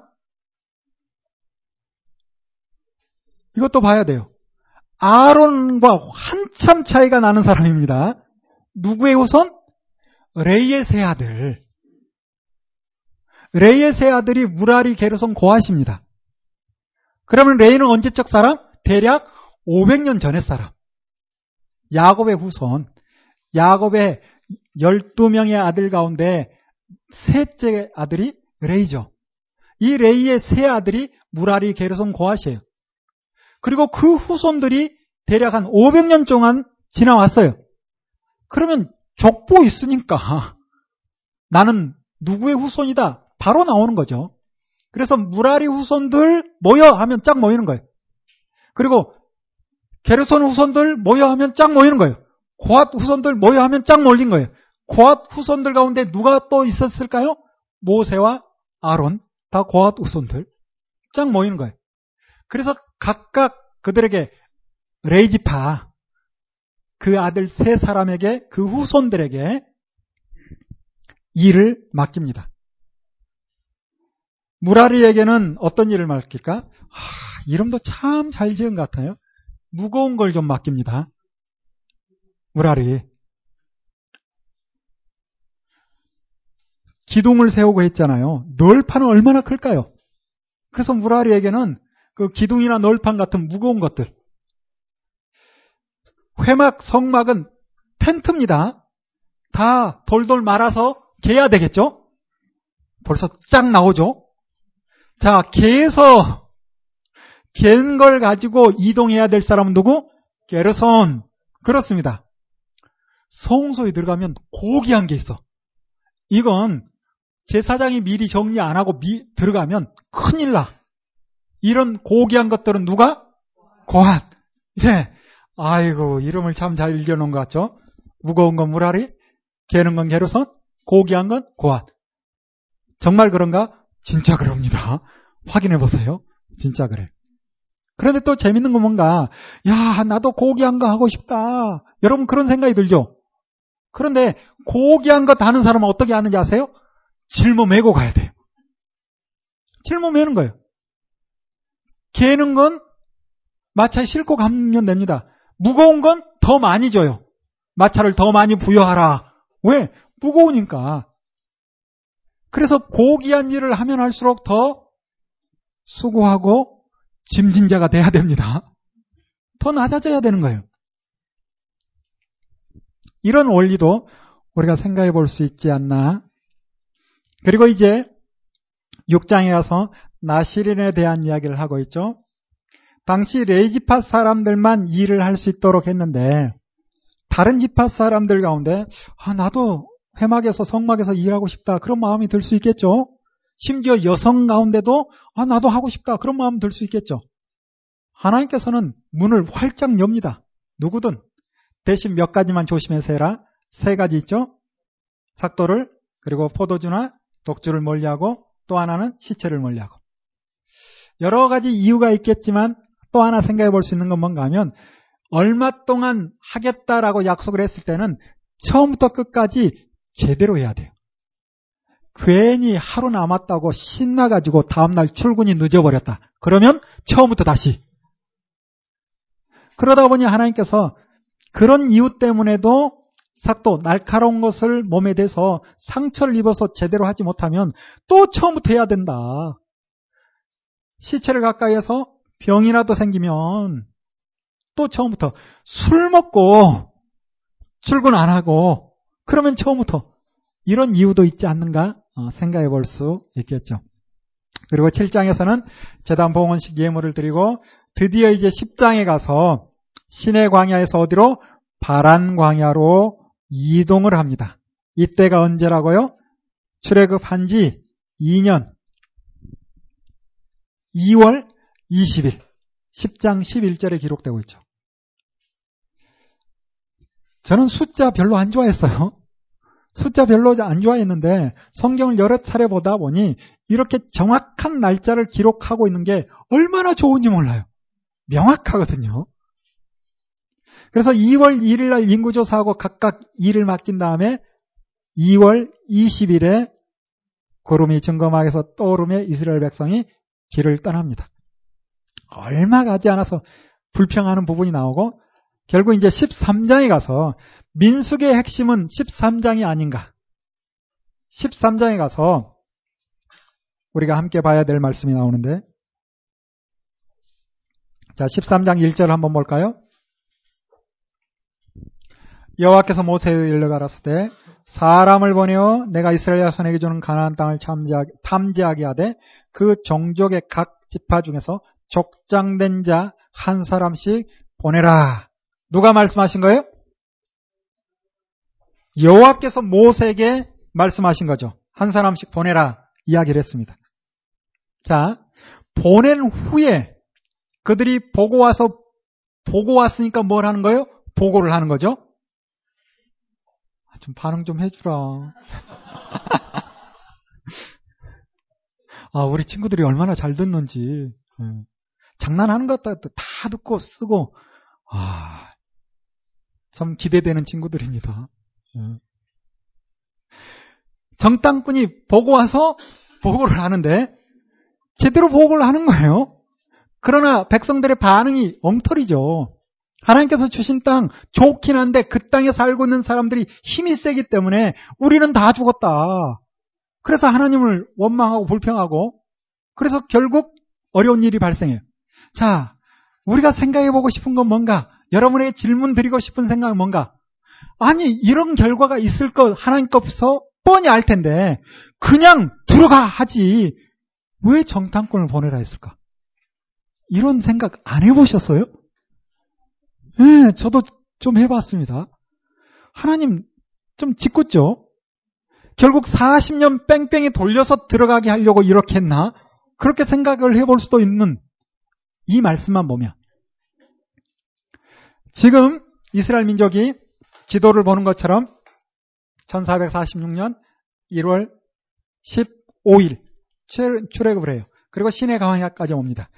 신의 광야가 아라비아 사막이다 뭐 이야기도 있지만 무엇이 맞든지 저는 절대 문제 없다고 봅니다. 그건 뭐 나중에 공부해 보길 바라고 어찌됐든 전통적으로 알려진 것처럼 신의 광야에 3월 초에 와요. 그리고 3일 지나고 또 하루가 지나고 그런 경험들이 있죠.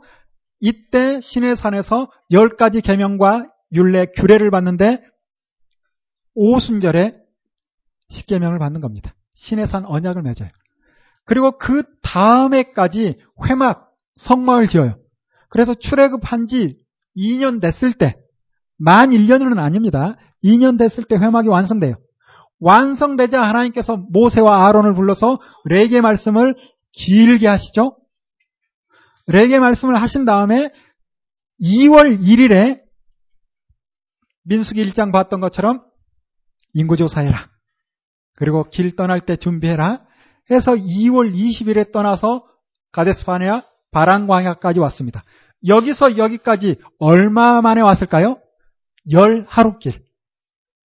아니 근거가 있어요? 신명기에 나옵니다. 그래서 모세가 40년 광야 생활을 끝내고 신명기에 설교할 때 바란 광야에서 어떤 일이 있었는지 이게 중요하다 보니 설교합니다. 그래서 이곳까지 오는 때 열 하루길 만에 왔다 신명기 1장에 나오고 있어요. 그리고 가네츠 바네아에 왔을 때 어떤 일이 있었다라는 것도 밝히고 있습니다. 그래서 우리가 성경을 보며 13장, 민수기 13장을 보고, 아니, 하나님께서 왜 이렇게 하셨지? 라는 고민이 생긴다면, 이 시대적 배경 가운데 똑같은 비슷한 상황의 말씀이 다른 곳에 기록되어 있는가 찾아볼 필요가 있는 거예요. 이게 바로 전체를 통해서 부분을 해석하는 겁니다. 그러면 이해가 되는 거예요. 그래서 민수기 13장과 신명기 1장을 같이 봐야 되는 겁니다. 자, 정탐꾼을 보내는 장면에 대해서 우리가 신명기 1장을 통해서 확인을 해 봅시다. 신명기 1장 19절부터 볼까요? 우리 하나님 여호와께서 우리에게 명하신 대로 우리가 호렙산에서 발행하여 여기 호렙산은 신의 산 같은 말입니다. 신의 산에서 발행하여 너희의 범박 크고 두려운 광야를 지나 아모리 족속의 산지길로 어디에 이르렀다? 가데스바네아에 이르렀다. 바람 광야에 있는 한 도시 가데스바네 가데스바네아에 이른 겁니다. 20절 내가 너희에게 이르기를 우리 하나님 여호와께서 우리에게 주신 아모리 족속의 산재 너희가 이르렀나니 너희 하나님 여호와께서 이 땅을 너희 앞에 두셨은즉 너희 열조의 하나님 여호와께서 너희에게 이르신 대로 하나님께서 이르신 말씀이 무엇이다? 올라가서 얻으라 두려워하지 말라 주저하지 마라 이게 하나님께서 하신 말씀이래요 1차적으로 하나님이 하신 말씀이 이겁니다 그 후의 말씀이 13장을 보는 거예요. 이런 배경 없이 보면 오해할 수 있다는 거죠. 그래서 하나님께서 뭐라 합니까? 올라가라. 그 땅을 차지해라. 두려워하지 마라. 하나님은 굳이 40년 동안 뺑뺑이 돌리고 싶은 생각이 없었을 수 있어요. 이미 신의 산에서 언약을 맺었기 때문에 바로 들어가서 그 언약 따라 살면 되는 겁니다. 그래서 들어가라는 거예요. 그런데 22절에 너희가 다 내 앞으로 나와 말하기를 우리가 그래도 사람을 보내봐야죠. 그냥 어떻게 막 들어갑니까? 아니, 미리 어떤 길로 가야 되고, 어느 성읍부터 차지해야 되고, 알아야 되지 않겠습니까? 하고 모세에게 제안을 하는 거예요.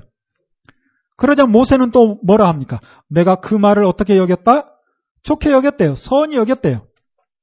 그래서 너희 중에 매 지파에 한 사람씩 열두를 택했다라고 이야기합니다. 모세가 열두를 택하기 전에 백성들이 요청하는 이 말을 듣고 최종 결정은 누구에게? 하나님께로. 기록에는 없지만 그러지 않았겠어요? 하나님께. 하나님. 하나님께서 올라가라 하지만 그래도 정탐권을 한번 보내봐야 되지 않겠습니까? 모세도 이렇게 나오는 거예요. 그러자 하나님께서 마음은 편치 않죠. 아, 그냥 올라가면 안 될까? 뭐 그런 마음이겠지만 그런데 이미 이런 말이 나오면 가라 해도 갈까요? 안 갈까요? 안 갑니다. 여러분, 대부분 마음에 결정해놓고 상담하죠? 그래 놓고 내 답이 나오면, 그래, 용해. 그런데 내가 원하는 답이 안 나오면 다시 기도해 봐야지. 대부분 결정해놓고 이야기를 해요. 이스라엘 백성 크게 다르지 않습니다. 갈 마음이 없어요. 일단 정탐권 보내야 돼. 하나님이 그 마음을 모를까요? 그래서 괜히 옥신각신 이들과 싸울 필요가 없는 거라. 그리고 하나님께서 또 속으로 뭐라 할까요? 그래, 훈련 좀 하고 가야지. 이 믿음 없는 녀석들. 훈련 좀 해, 하고 가야지. 하나님은 이미 아시니까. 그래서 그들이 요구하는 거 들어줍니다. 12명 정탐꾼 보내라. 하나님의 허락이 떨어진 거죠. 그래서 12명의 정탐꾼을 보내는 거예요. 결국은 백성들의 요구로 하나님께서 그들의 생각을 받아줬다. 이렇게 봐야 되겠죠. 자, 보고 내려옵니다.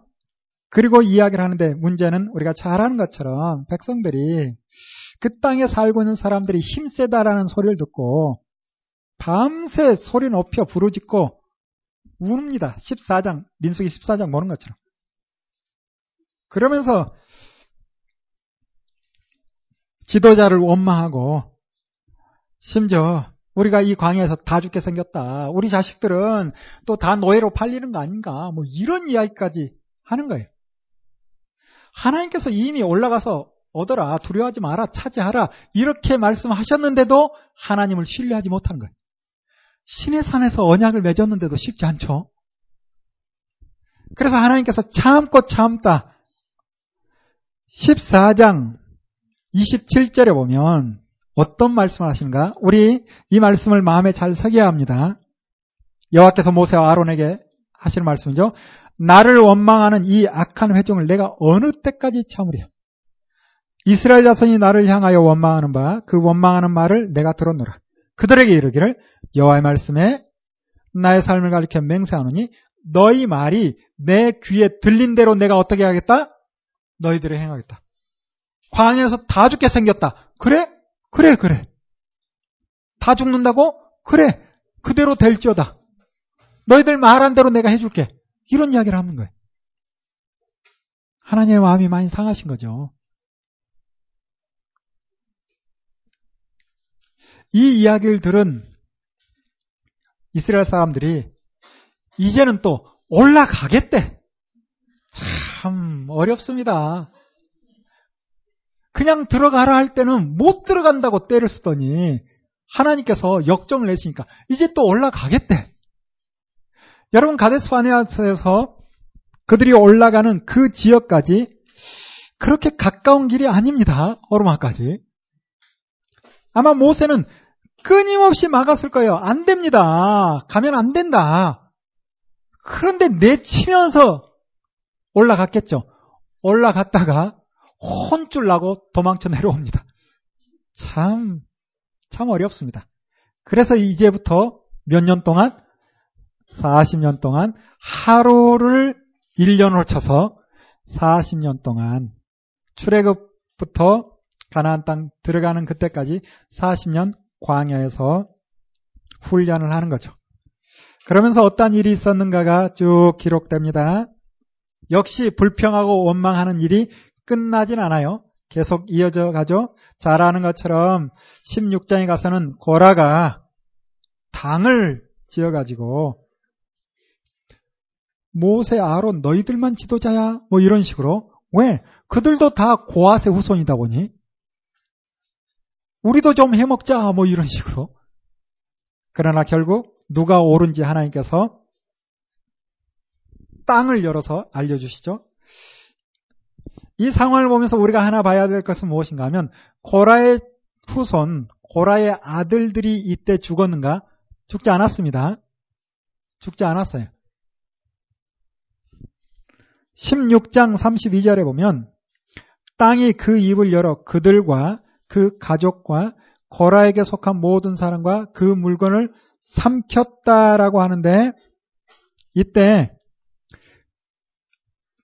고라의 아들들이 아들들인지 아들인지 정확히 알긴 좀 어렵지만 함께 하지 않아서 고라의 자손 산 아들이 있어요. 그래서 그들이 나중에 하나님을 찬양하는 시를 남기는데 시편에 보면 고라 자손의 시가 나오는 거죠. 그리고 성경에도 분명하게 아들들은 죽지 않았다라고 기록하고 있습니다.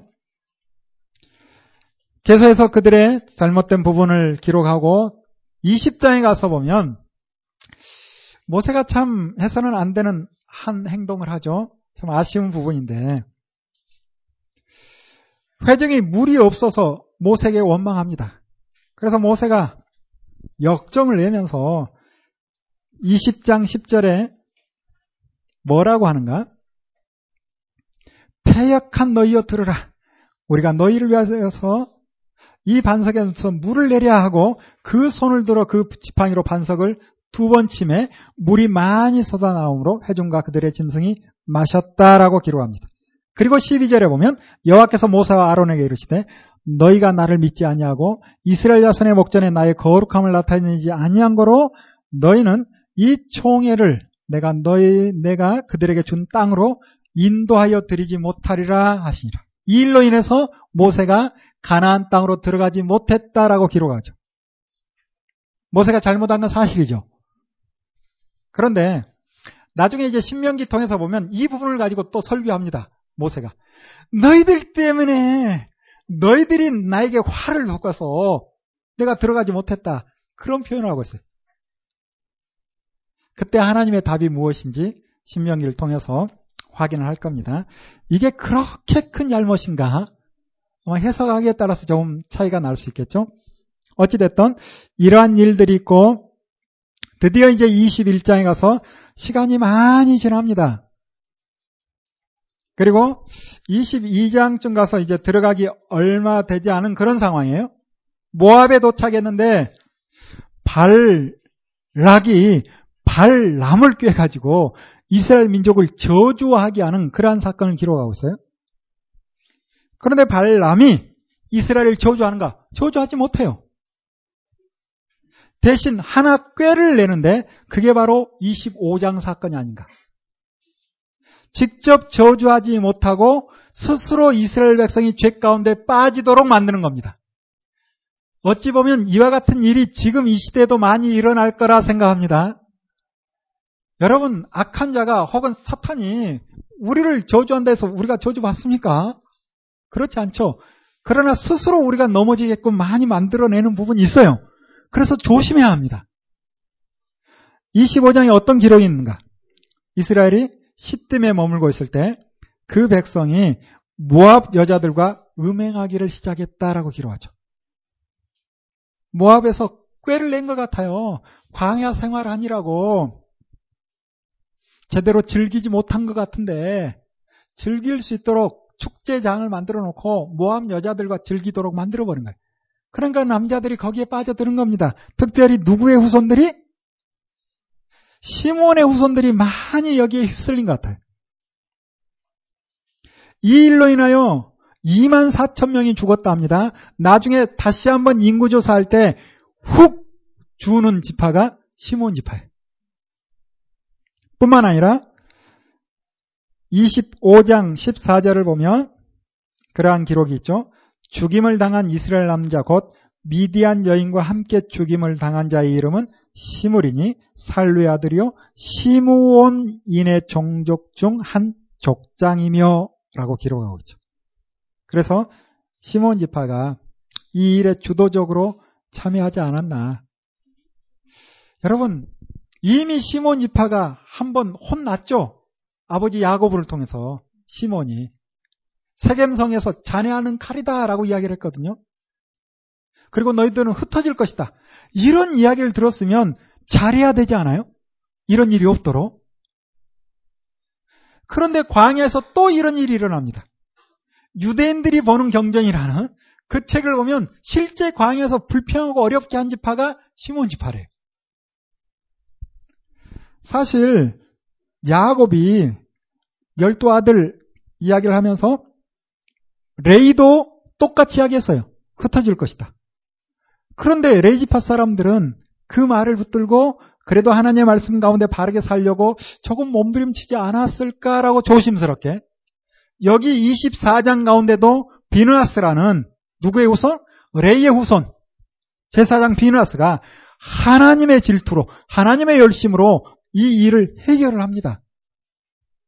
역시 야곱의 이야기했던 것처럼 흩어지긴 흩어져요. 그러나 선한 일을 위하여 하나님의 나라를 위하여 흩어져서 하나님의 나라를 바르게 세우는데 레이지파가 쓰임 받는 거예요. 그런데 시몬 이파는 끝내 광야 생활까지 하나님의 뜻을 따라 살지 못함으로 말미암아 나중에 여호수아서를 통해서 보면 유다 지파가 땅이 넓어서 한 번 더 유다 지파를 제비 뽑는데 남쪽 지역 광야 더 내려가면 사막 살 수 없는 땅이에요. 그러다 보니 그곳에 오래 머물지 못하고 흩어져 버립니다. 그래서 BC 931년에 남과 북으로 나눠졌을 때 성경은 유다 지파와 베냐민 지파 두 지파만 남쪽이고 나머지 열 지파라고 표현하고 있어요. 이 표현을 통해서 보면 시몬 지파는 이와 같은 환경 가운데 예브라임 지파나 그 위쪽으로 다 귀속돼 버린 것 같아요. 그렇게밖에 볼 수 없는 거죠. 이렇게 역사적 배경을 통해서 시몬 지파를 들여다볼 수 있고 다시 이제 26장에 가서 드디어 두 번째 인구 조사를 하게 됩니다.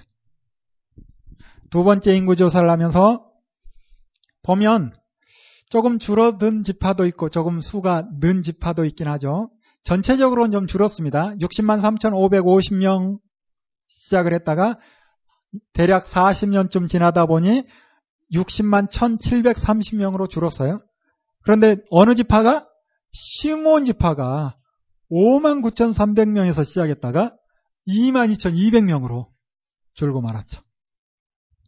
이러한 기록을 우리가 확인해 볼 수 있고 넘기니까 나오네요. 26장 11절 고라 이야기하면서 그러나 고라의 아들들은 죽지 아니하였더라 기록을 하고 있죠. 26장 11절에 이렇게 두 번째 인구조사까지 마치고 그리고 서원에 대한 이야기 또 동쪽 가나안 땅 들어가기 전에 지파 땅 분배에 대한 이야기 이런 부분이 나옵니다.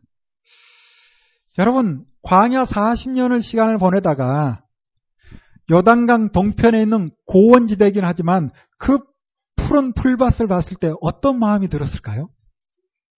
이때가 봄입니다.